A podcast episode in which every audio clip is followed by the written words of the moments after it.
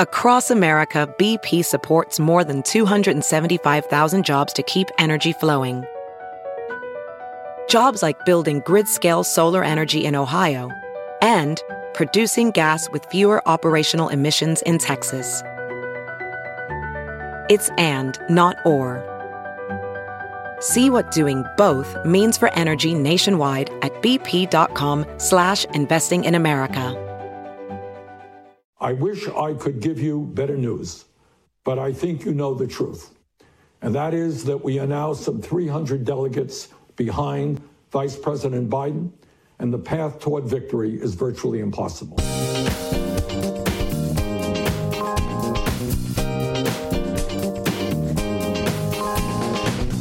This Ben Joravsky Show, Benny J bonus interview, is brought to you in part by the International Brotherhood of Electrical Workers, Local 9, the International Union of Operating Engineers, Local 150, and the Chicago Federation of Labor. Benny J, take it away. Bonus time on the Ben Joravsky Show as I speak. It's Friday, July 10th, 2020. The headlines in the Chicago Tribune, just to give you a sense of what the world is like. Let me read this headline.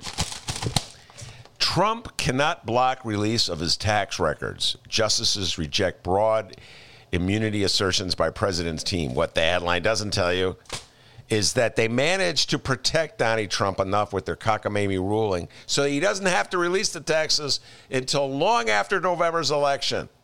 All right, I always have to say that because so many of my liberal friends are, Ben, what about the Supreme Court? Ben, what a wonderful Supreme Court. Anyway, we're not going to be talking about that, D. No, no, no. There's a reason Dennis uh, played that Bernie snippet at the front of the show because the guest today is a huge. Well, you know what? I'm not going to get ahead of myself. I'm going to allow my distinguished guest to introduce himself, as I do with all distinguished guests on bonus interviews. So, distinguished guest, introduce yourself. My name is Micah Uetricht. Hopefully, my voice and name are familiar to some of your listeners. Um, I don't know if I'm the biggest Bernie bro, but I, I feel like top 10, right? I'm up there. on I'm, this uh, show? Yeah, on this show, my number one? I don't know. Wait, hold on, let me think. Oh, that's a great question. Well, you did write a book. Yeah, you wrote a I book. I did write a book. So. to kind of, I would say on our show, it's three huge Bernie Bros. You, Miles, and Robert Peters. And Yeah. I think, All right, that's good company right there. and and you know what? A very silent one who doesn't let people onto this.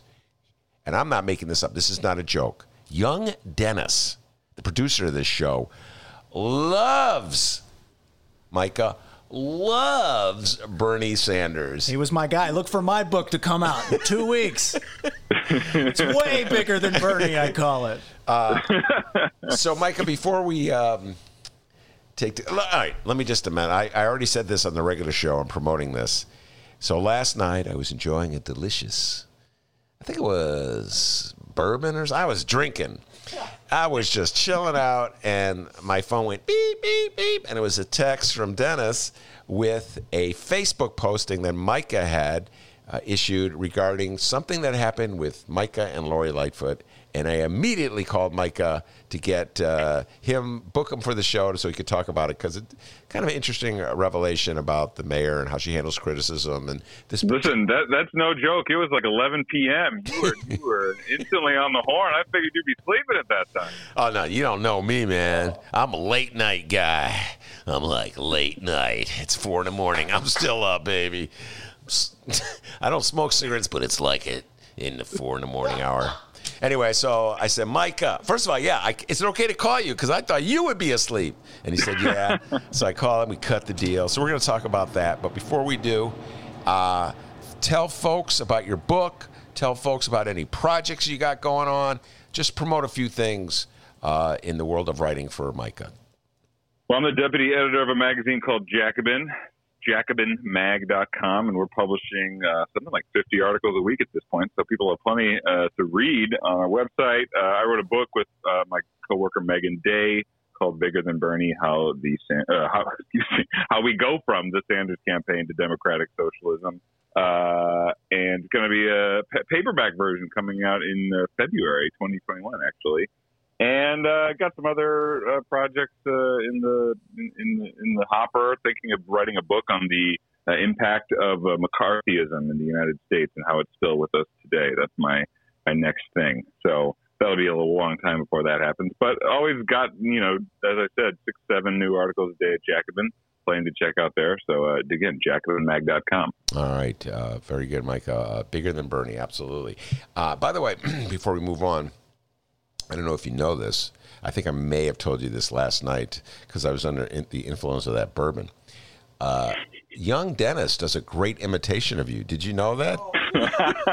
I had no idea. No, I'd like to hear it. You just have a booming voice. In fact, I told the listeners uh, when they get ready to listen to this, turn that bass down a little bit. Don't want the speakers. To, it's just a noise. Oh, hey, hey, bigger than Bernie.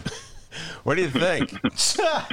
You know, one time I was at uh, what was it the Village Discount Outlet, the thrift store in Bridgeport on uh, Halsted. Yeah. And I was checking out, and uh, the, the the cashier asked me, you know, do you do you want a bag or what? I don't even remember what she asked. Like, do you want a bag? And I was like, oh no, I'm good. I got my bag here. And she just said, she stopped and she was like, oh, that voice. See? I was like, oh, whoa. And she goes, that voice just makes me want to makes me want to leave my husband. I was like, wow, we're we're moving real quick here. there is a um, All I had to say was no thanks, no thanks. I don't need a bag, and we're my home wrecker. Uh, by the way, do you have an imitation of Dennis that you? Let's do? hear it. Yeah, let's hear your Dennis Oh, imitation. Well, you know, I I'm a very cheap guy. I'm from the Midwest. You know, I got that Midwestern cheapness to me. Uh, and so I don't have uh, Spotify to listen to music, so I listen to all my music on YouTube, Me which too. means that I get all of these ads on YouTube. And then, you know, pretty regularly, a couple times a week, I, I all of a sudden, instead of, you know, I don't know what, an ad for the the children's hospital about a four year old with cancer, or you know, some new manly soap that I need to be buying, I get an ad uh, with a very familiar voice uh, that is, you know, and it's always something like, uh, you know, Johnson and Johnson Brothers have the best awnings in the Chicagoland area. That's a Can't good find a, be- better awning for this price. It's, it's like a heating and I'm like, cooling. it's Dennis. it's Dennis. Heating and cooling. Yeah, that's right. Yeah, I, I actually heard it uh, recently. I'm like, I remember you said that. I'm like, whoa, really? And then I heard it. I'm like, those bastards! I haven't seen any money. That was my radio days, I guess. Rose's radio. A doctor and Doctor uh, Doctor and Johnson awnings.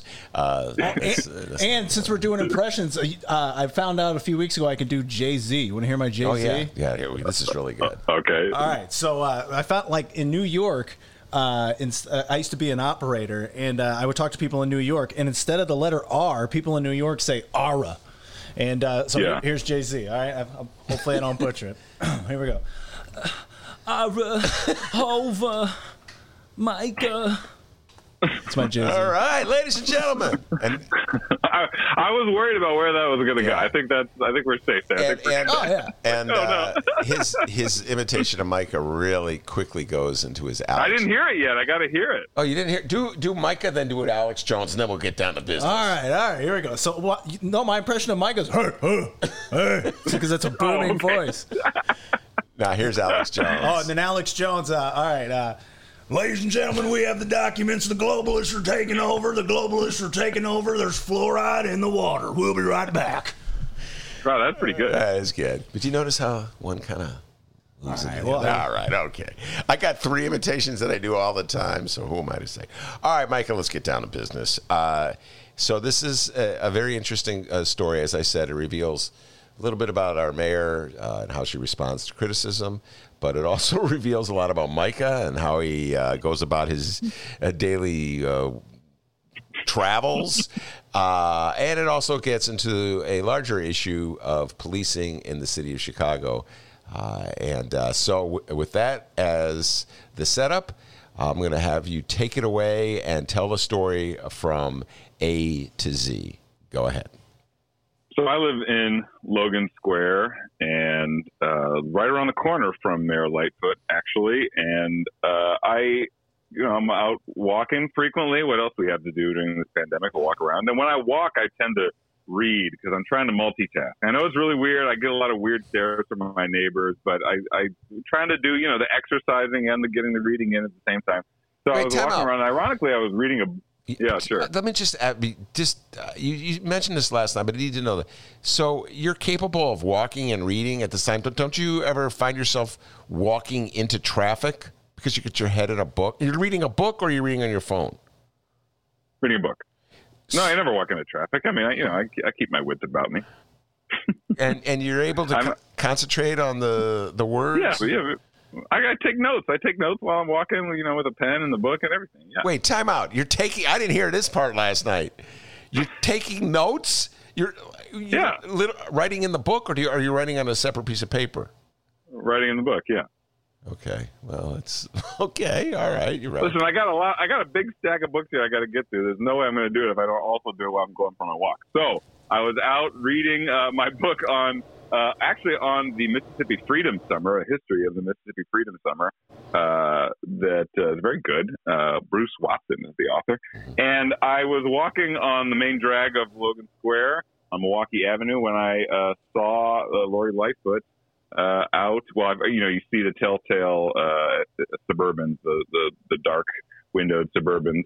So, um, you know, I am not somebody who is real big on like angrily confronting public figures in public. Like that's, you know, just on a purely a personal level, I find that very difficult to do. I, I I don't even like confronting, you know, my friends and family about serious issues in my personal life, much less like running up to a politician and like screaming at them. Like that's just not my thing. But I also think that when politicians are out in public, they deserve to hear from the public, especially because they work really hard often to, uh, you know, isolate themselves from any kinds of criticism or hearing the stuff that's sort of bubbling up from the streets about what they're doing in office. And I was in particular wanting to deliver a message about defunding the police because I had recently read in Politico that Mayor Lightfoot had said that she had not heard from anybody in Chicago's neighborhoods about this desire, this this demand to fund the police. They didn't think that that was she didn't think that was something that the actual Chicagoans actually wanted.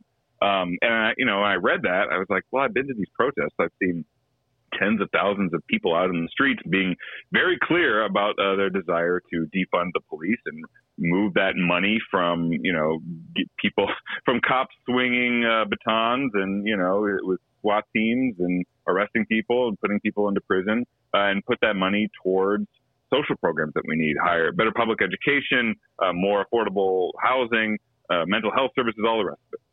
So I thought I would just walk by her and very politely respectfully tell the mayor that I thought we should defund the police uh, so I walked by, and she was sitting outside al fresco with a couple other people. Uh, I think her wife and maybe some others. And I just said, uh, Mayor Lightfoot, we need you to defund the police. Actually, if I if I to, to be you know paint the best picture, I'll the exact voice that I used. Mayor Lightfoot, we need you to we need you to defund the police. That was how I said it. I, I was trying to be extremely respectful. I didn't want to, you know, I didn't want to get socked in the face by a security guard or something like that. And she had been standing up from her table at the time when I said it, and she looked at me, and then she like turned away, like very purposefully. She kind of stiffened when I did it, and I just heard her say, "That's not going to happen." And I tried to continue the conversation, but I was intercepted by the by the security guard. And I, you know, call me naive. I wasn't expecting to get intercepted like that because again, I wasn't trying to scream at her in the middle of her dinner. She looked like she was wrapping up the dinner anyway.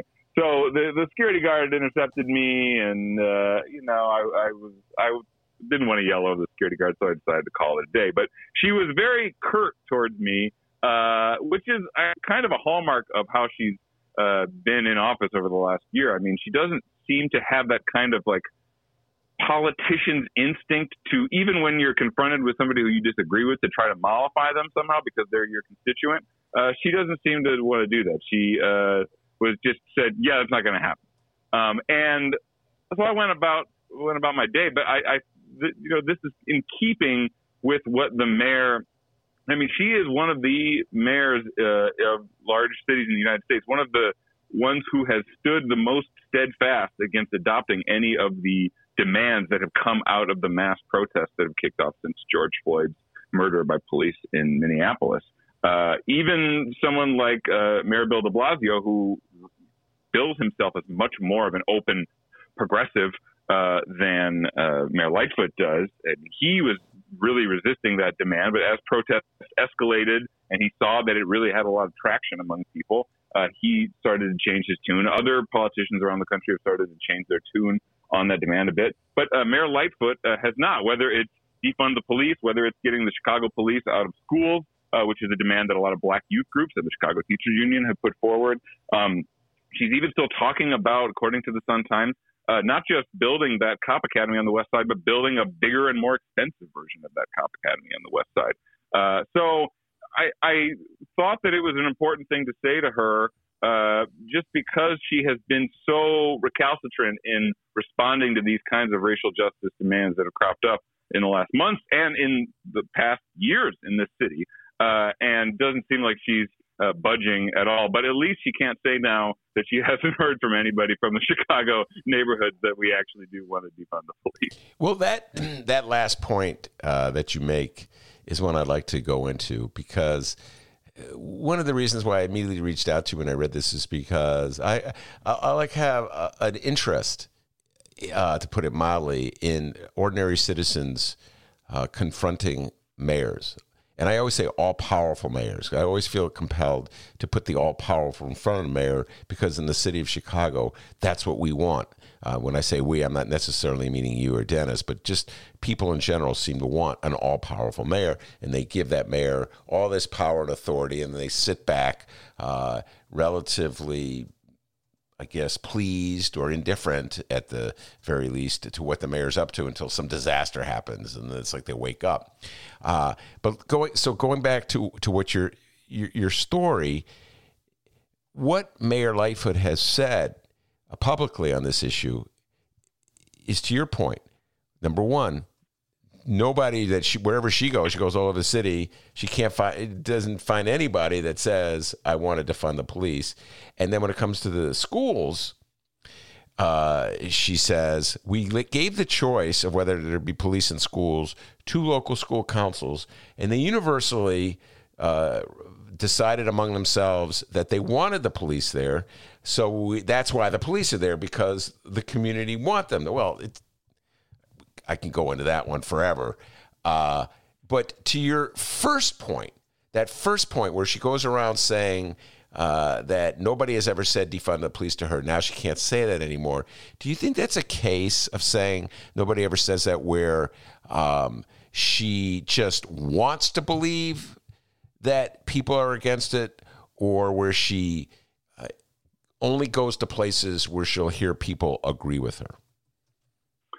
Well, I think that's a good question. There's kind of two parts to it. I mean, one, to say that requires, as I already mentioned, believing that the literally tens of thousands of people who have been out in the streets in these protests over the last couple months are somehow not like real Chicagoans whose opinions are worth listening to. Uh, you know, despite the fact that this is literally the most incredible, the largest protest movement maybe that the United States has ever seen. And that Chicago, I've been out to some of these protests. Chicago has, you know, had many marches with tens of thousands of people. Uh, I've, I've been to probably half a dozen. They've been outside her house. I live by her house. I've been very inconvenienced by the fact that they locked down her block because there are always protesters outside of her house over the last couple of weeks.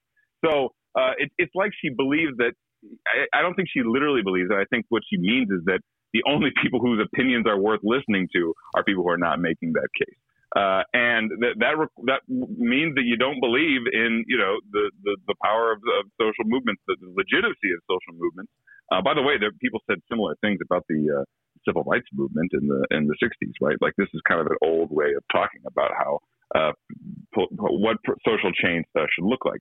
The other thing is that I think she maybe in, in, to give her the benefit of the doubt that she has in mind, I don't know, uh, working class black folks on the South Side who I'm sure if you polled them today uh, would would say that police brutality is an issue, but they would probably also say that they don't think that uh, we should, you know, defund the police right now because they would probably associate that with losing a key part of their community safety. Uh, even if they're opposed to police brutality, they associate the police with uh, with with safety, the only kind of modicum of safety, uh, you know, the the the the, the organized part of of the government that will protect them. Um, but to me, the, the the role of like political leadership is to make the case, as these activists in the streets are doing, that no, police actually, I mean, in Chicago, they get almost 40% of the city's budget, right? We're spending, independent of that 40%, over $700 million over the last 15 years in police brutality lawsuits. At the same time that we are cutting mental health services, that there are continued austerity measures towards the public schools, that we have an affordable housing crisis. All of these things that we need to actually uh, be safe uh, are being defunded, uh, while the police get a larger and larger share of the budget. And obviously, in Chicago in particular, we have a pretty gruesome track record, whether it's John Burge torturing black men for 19 years on the South Side, or uh, Laquan McDonald being shot 16 times by Jason Van Dyke, or a pick all of the examples you want. Rekia Boyd being shot by the off-duty officer Dante Servin. We have this record of police brutality, of and yet that is happening. Despite the fact that's happening, they're getting more money, and the other services are getting uh, defunded. And so, I think it is a, uh, a a leader's job to kind of make the case to people uh, that uh, you know the, the real safety will come uh, from increased public services, not from giving the cops more and more and more money uh, to keep doing what they've been doing, which has not been to keep people safe. All right, now what I, the question I'm about to ask you is going to require you to uh, speculate about uh, what Lori Lightfoot. Uh, uh, thinks so. It's I said I started off by saying this is going to require speculation, but I'm going to analyze her answer to you. Yeah, it's not going to happen. Uh, and so when she says that, do you think it's not going to happen because even though she would want it to happen, she could never convince the city council to make it happen? Or do you think it's a question of uh, she, her, her telling you, I don't agree with that. As long as I'm mayor, I'll make sure it doesn't happen. So which do you think it is? I think it's the latter. I think that she she ran as a reformer. She tried to don this uh, this title of progressive, right? Whatever that means. It's kind of a nebulous term, but uh, she she likes people to think that she's a progressive at least. Uh, but clearly, she is not someone who has any kind of sympathy or takes any direction from social movements. I mean, just look at her interactions with the Chicago Teachers Union, right? She is not a fan of the Chicago Teachers Union, as we uh, learned last year during the strike, uh, and and who knew already before that. I mean, she she is somebody who comes from the world of being like a high powered corporate lawyer. She's a wealthy person. She doesn't uh, see social movements as being people who she particularly needs to listen to. That's not a constituency that she values. Uh, so, I, yeah, I don't think that she is getting any kind of uh, uh, orientation from those social movements. And she knows that in order to listen to those social movements, to, to your first point, uh, you have to take risks. You have to expend political capital. You have to uh, go up against powerful constituencies. Uh, you know, and for example, in this city, the police union. Uh, and she is not willing to do that at all. she isn't willing to take what protesters have to say seriously.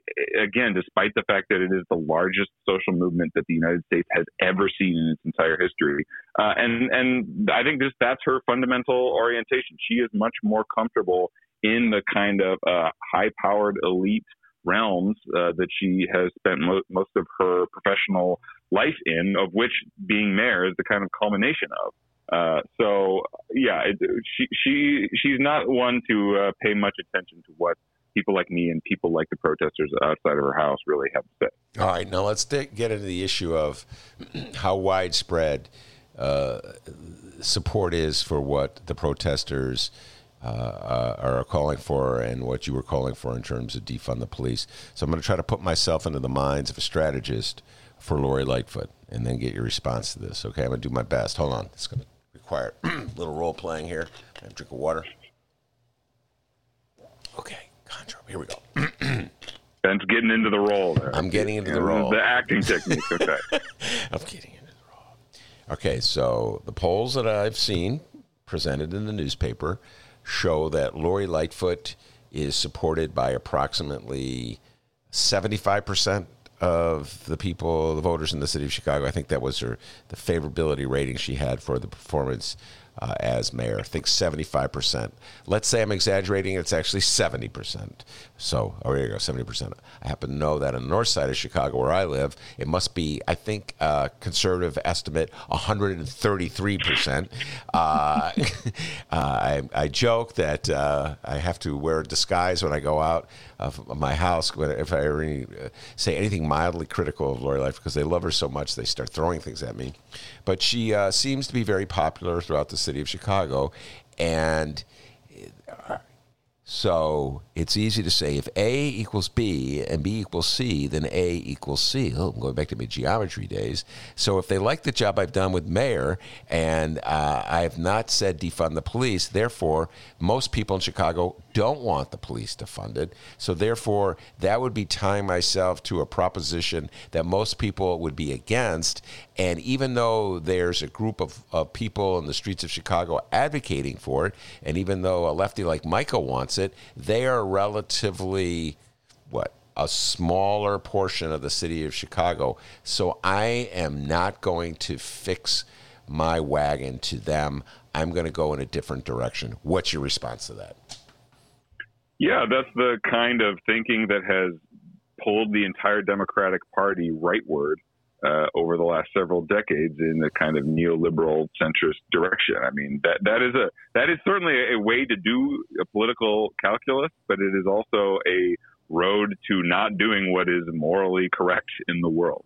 And uh, I mean, yeah, I, have seen those same polls that she has overwhelming uh, political support in the city of Chicago. Uh, I don't happen to agree with uh, with with the, that overwhelming majority, but that's fine. Uh, but that would indicate that she actually has a lot of room to maneuver here. I mean, she has a lot of political cover uh, to take risky stances uh, if she believes them to be morally correct. She has a lot of political capital to work with here, uh, and she is choosing not to do that. She's choosing uh, to but to play it uh, pretty safe and not like take a real moral leadership role in in, in assessing whether or not it is indeed true that Chicago putting 40% of its nearly 40% of its budget towards the Chicago Police Department is a good use of resources for the vast majority of average Chicagoans. Uh, maybe she, maybe she does believe that that's uh, a good use of those resources. That that would be another discussion. But if she doesn't, then uh, it would be incumbent on her to play a moral leadership role uh, and and use some of that goodwill that she has generated in her time in office uh, to take a bold political stance. Mm-hmm. Instead, mm-hmm. she's chosen not to do that. Well, Al, I'll just take this opportunity to uh, pound my favorite drum on this moment, uh, the, on this particular issue. At the very least, I think it's inexcusable and indefensible for the city of Chicago to command its public schools to give up $33 million from its budget and send it to the police department to pay for police. If you want to make the case to finance the positioning of police in schools, then the police department should pick up the tab, not the public schools. Those police should not come at the expense of classroom teachers, nurses, doctors, social workers, fill whatever whatever the local school wants. This is the drum I pound relentlessly, Michael, on this particular issue because this is the fundamental issue that the Board of Education is addressing. Are they going to spend the money for the police or are the police going to spend the money for the police? And in the situation that was set up last year by Mayor Lori Lightfoot and her Board of Education, it was the schools that paid the money. And I'm going to go. I'm not afraid to bang a drum for 30 years if I have to, Micah, but I will bang this drum because I just don't understand. I cannot see a defense under any circumstance to have the schools pay money to the police department, which you can get the city, you can't find an alderman. Well, that's not true. You can't find more than 10 aldermen to sign on to defunding the police. They will vote, you will get a majority vote in the city council at the very least to fund the police. So make the aldermen pay for the police in the school. Do not make the school. You agree with me on that one, Micah? Yeah, of course. And and your point about schools is true across the board for every, you know, in military grade tank that our police department has, that is X number of classroom teachers that we won't have. That's X amount of uh, mental health counselors that we don't have anymore. That is, you know, X percentage of a shuttered uh, public mental health clinic that was shut down several years ago in the city. I mean, uh, the the money is taken from other public goods that we need in the city and given to to guys with big guns and ability to lock people up and really uh, throw away the key. And this is the case, of course, that young black activists have made in the city for a long time. This is the whole uh, basis of the No Cop Academy campaign, right? They all said we, we should not be spending the 90, $95 million to build a new police academy on the west side of Chicago. We already spend an incredible amount of resources on that academy. We should be instead using that money for these public goods that we need. Uh, and, you know, it's, it's not really uh, rocket science. Uh, but unfortunately, that is the, the road that the mayor has gone down and, and the road that is true of the cities and towns all over the country that have these enormously bloated uh, police budgets, uh, and at the same time that they have to cut public schools and, and, mental health services and all the rest of it. And that that uh, example you gave just illustrates the point I made. I believe that uh, in the case of the the city council vote for the funding the police academy in the west side, I believe only one alderman voted no. Uh, Ramirez Rosa said it was the only alderman I believe who voted no, even after Chance the Rapper showed up to uh, protest it. The the media was taking pictures, etc., and so forth. The aldermen were trying to get in photographs with Chance the Rapper. Uh, they still only one uh, voted no. So that just proves the point I made that the city council, if you if if your position is that we should have police in every school, then make the city council pay for it. They will pay for it. Uh, you know, I got to tell you this story, uh, Mike. I think get your thoughts, your reaction, because you're uh, your uh, telling of your encounter with Lori Lightfoot brought back a memory of uh, a, a, dear friend of mine, Sam Holloway, who had his own encounter with Mayor Rahm. And it was a little different circumstances, and I'll do my best to summarize it as neatly as I can. Sam is a firefighter, and uh, there was a moment in Rahm's uh, early part of his first term where he was uh, pitching the notion that we, the city of Chicago, had to cut pension benefits.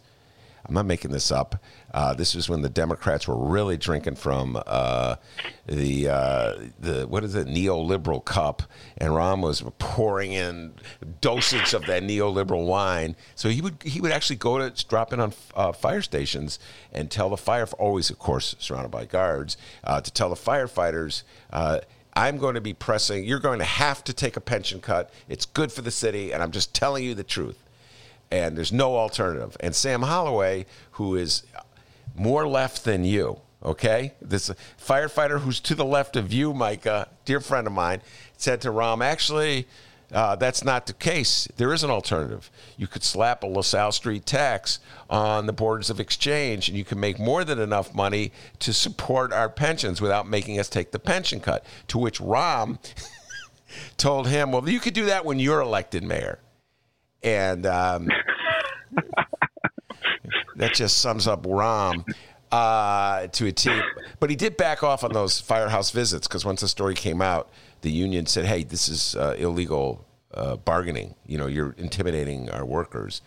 The mayor shows up and tells them that. So when you hear that story and you hear about uh, Lori Lightfoot, what's your sense of a, a, a comparison and contrast to Mayor Rahm and Mayor Lightfoot?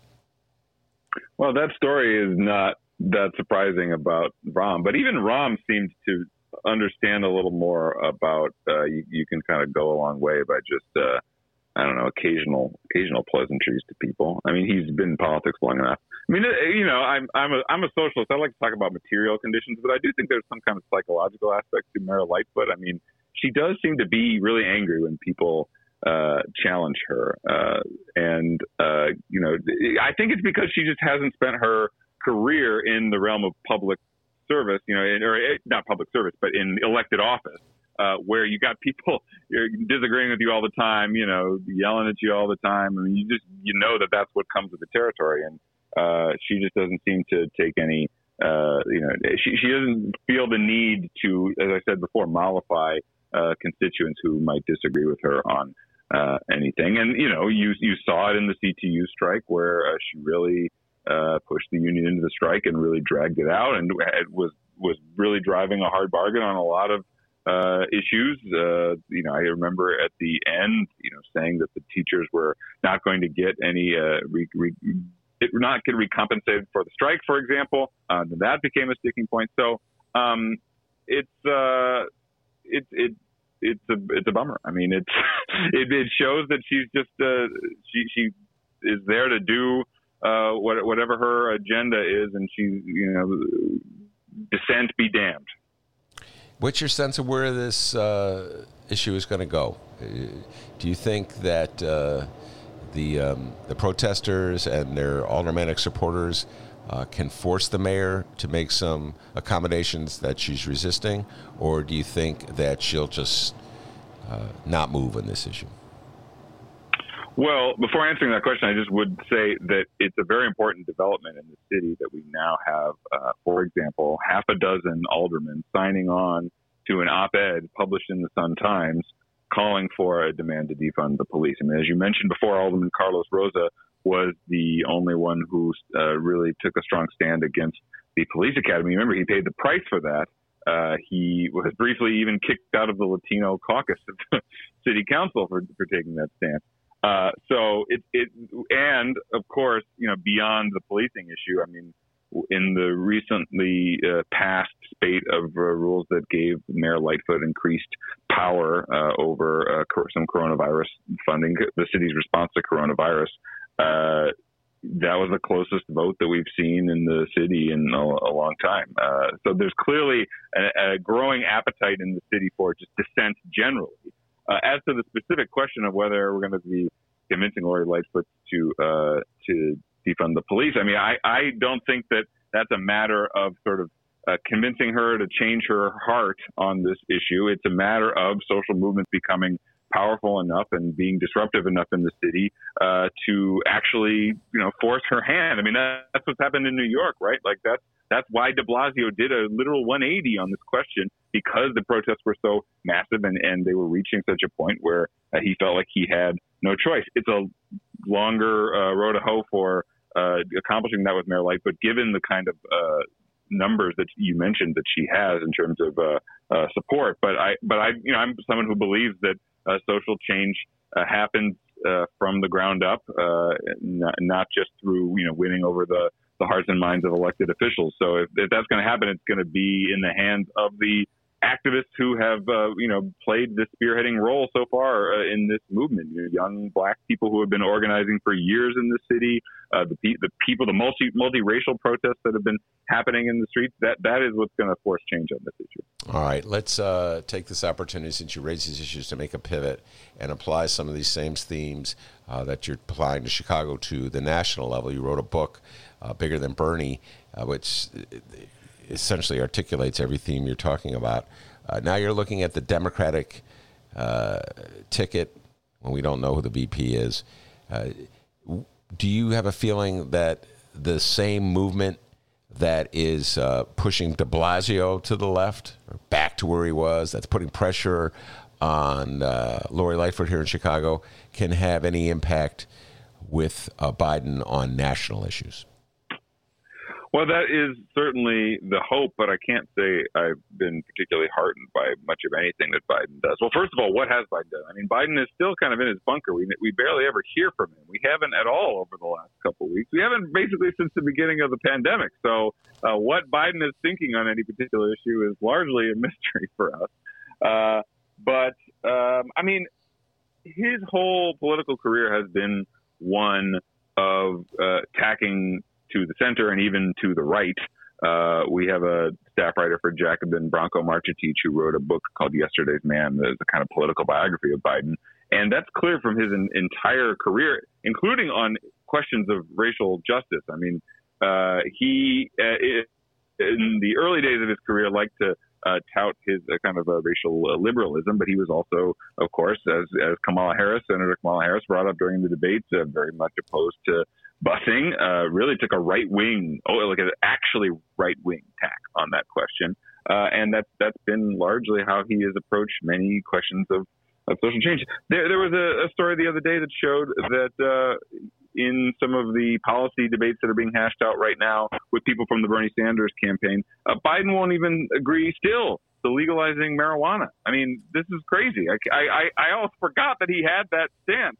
Uh, I was thinking about it today as I went to the dispensary. I was like, oh, yeah, Joe Biden wants to uh, outlaw this act that I am uh, buying my, my gummies right now. He doesn't want me to have my edibles. Well, no, I, So uh, I, yeah. I, I, well, I, I should let you. I don't think he's going to outlaw uh, estates, uh, but he's not going to uh, support federal legalization, which is a whole other fight. But go ahead. I just wanted to make that distinction. Go ahead. Continue. No, yes, that, that's clear. What I mean is that he's not a champion of this by any stretch of the imagination. He is not one who is at the forefront of, of pushing. I mean, what is he going to be at the forefront of? It's, it's very unclear to me. So I have to say that I don't have a whole lot of hope uh, for a Biden presidency just uh, from Biden himself, given everything that's happened over the last couple months.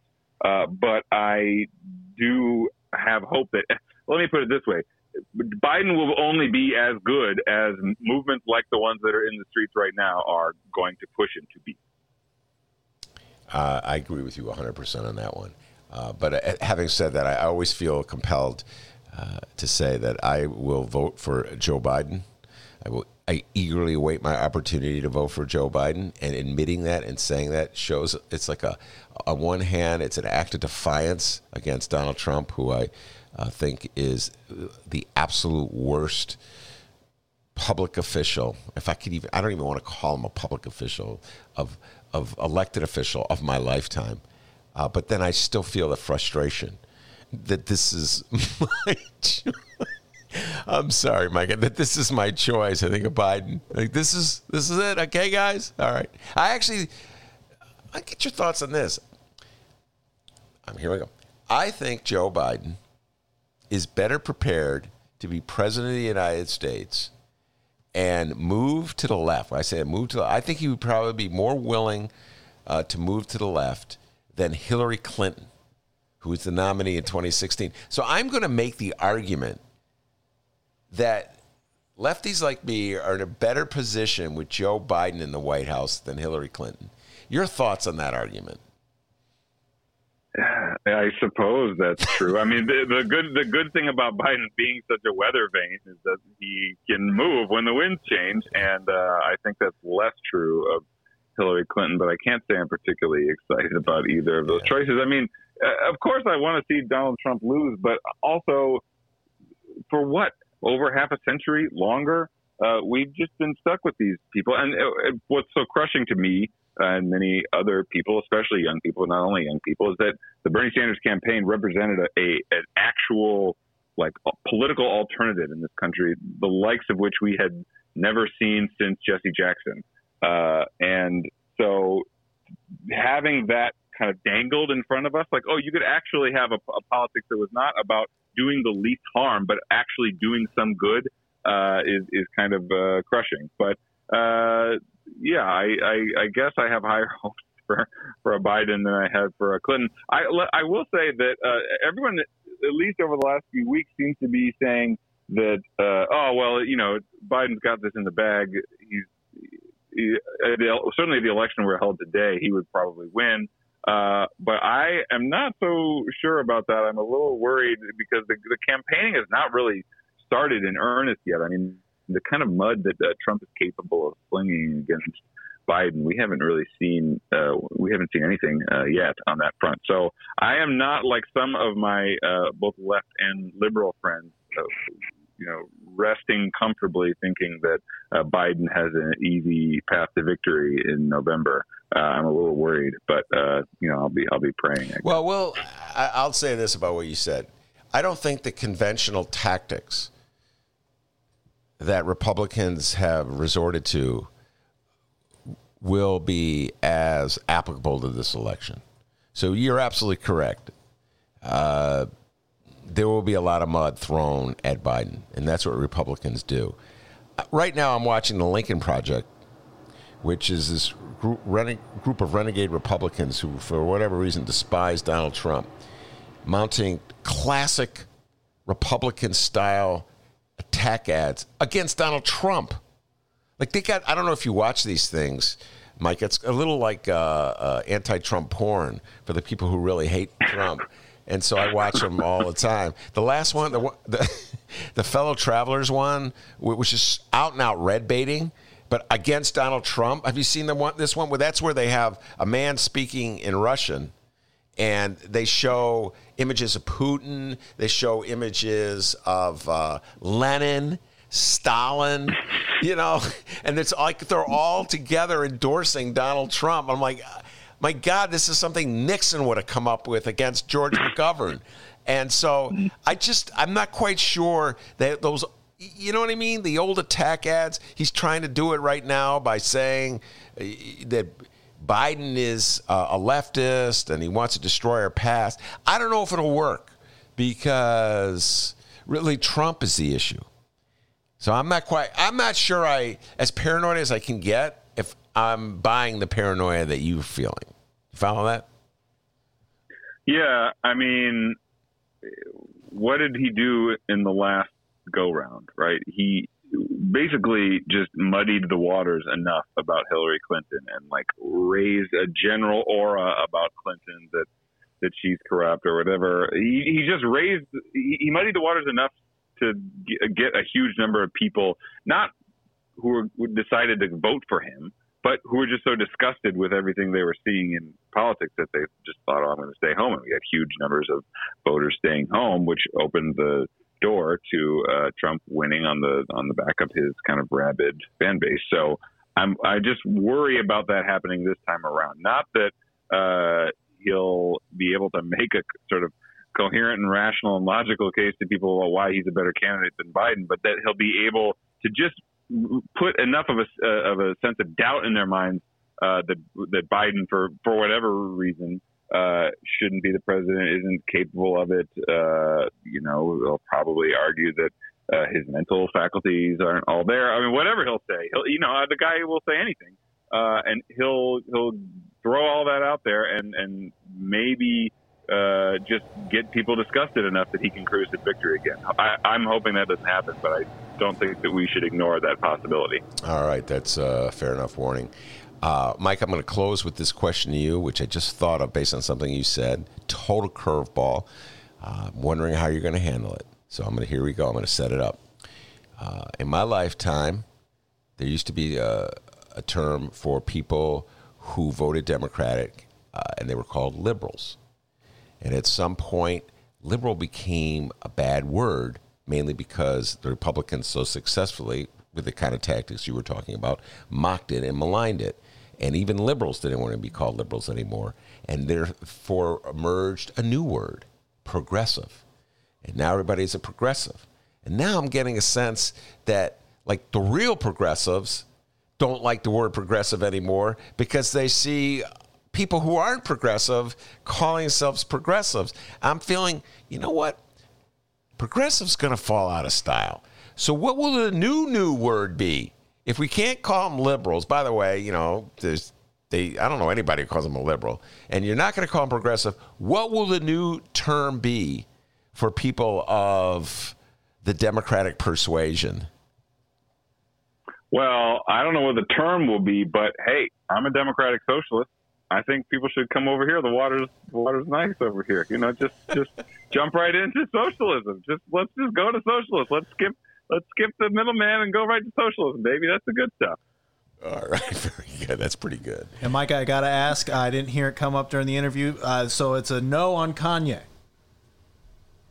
I haven't seen what's his platform. I'm not sure yet. He's on the. I mean, okay. Listen, I will I will vote for Kanye if he promise if he disavows his last what three or four albums and he promises to go back to the to the good you know the the, the golden years of Kanye. Uh, you know, uh, college graduate, uh, college dropout. Uh, you know, uh, beautiful dark twisted fantasy. If we can get back to the, the good Kanye, then I, then maybe we can talk about getting my vote. All right, so he's not in the birthday party yet, uh, but th- that's the name of Kanye's party, the birthday party.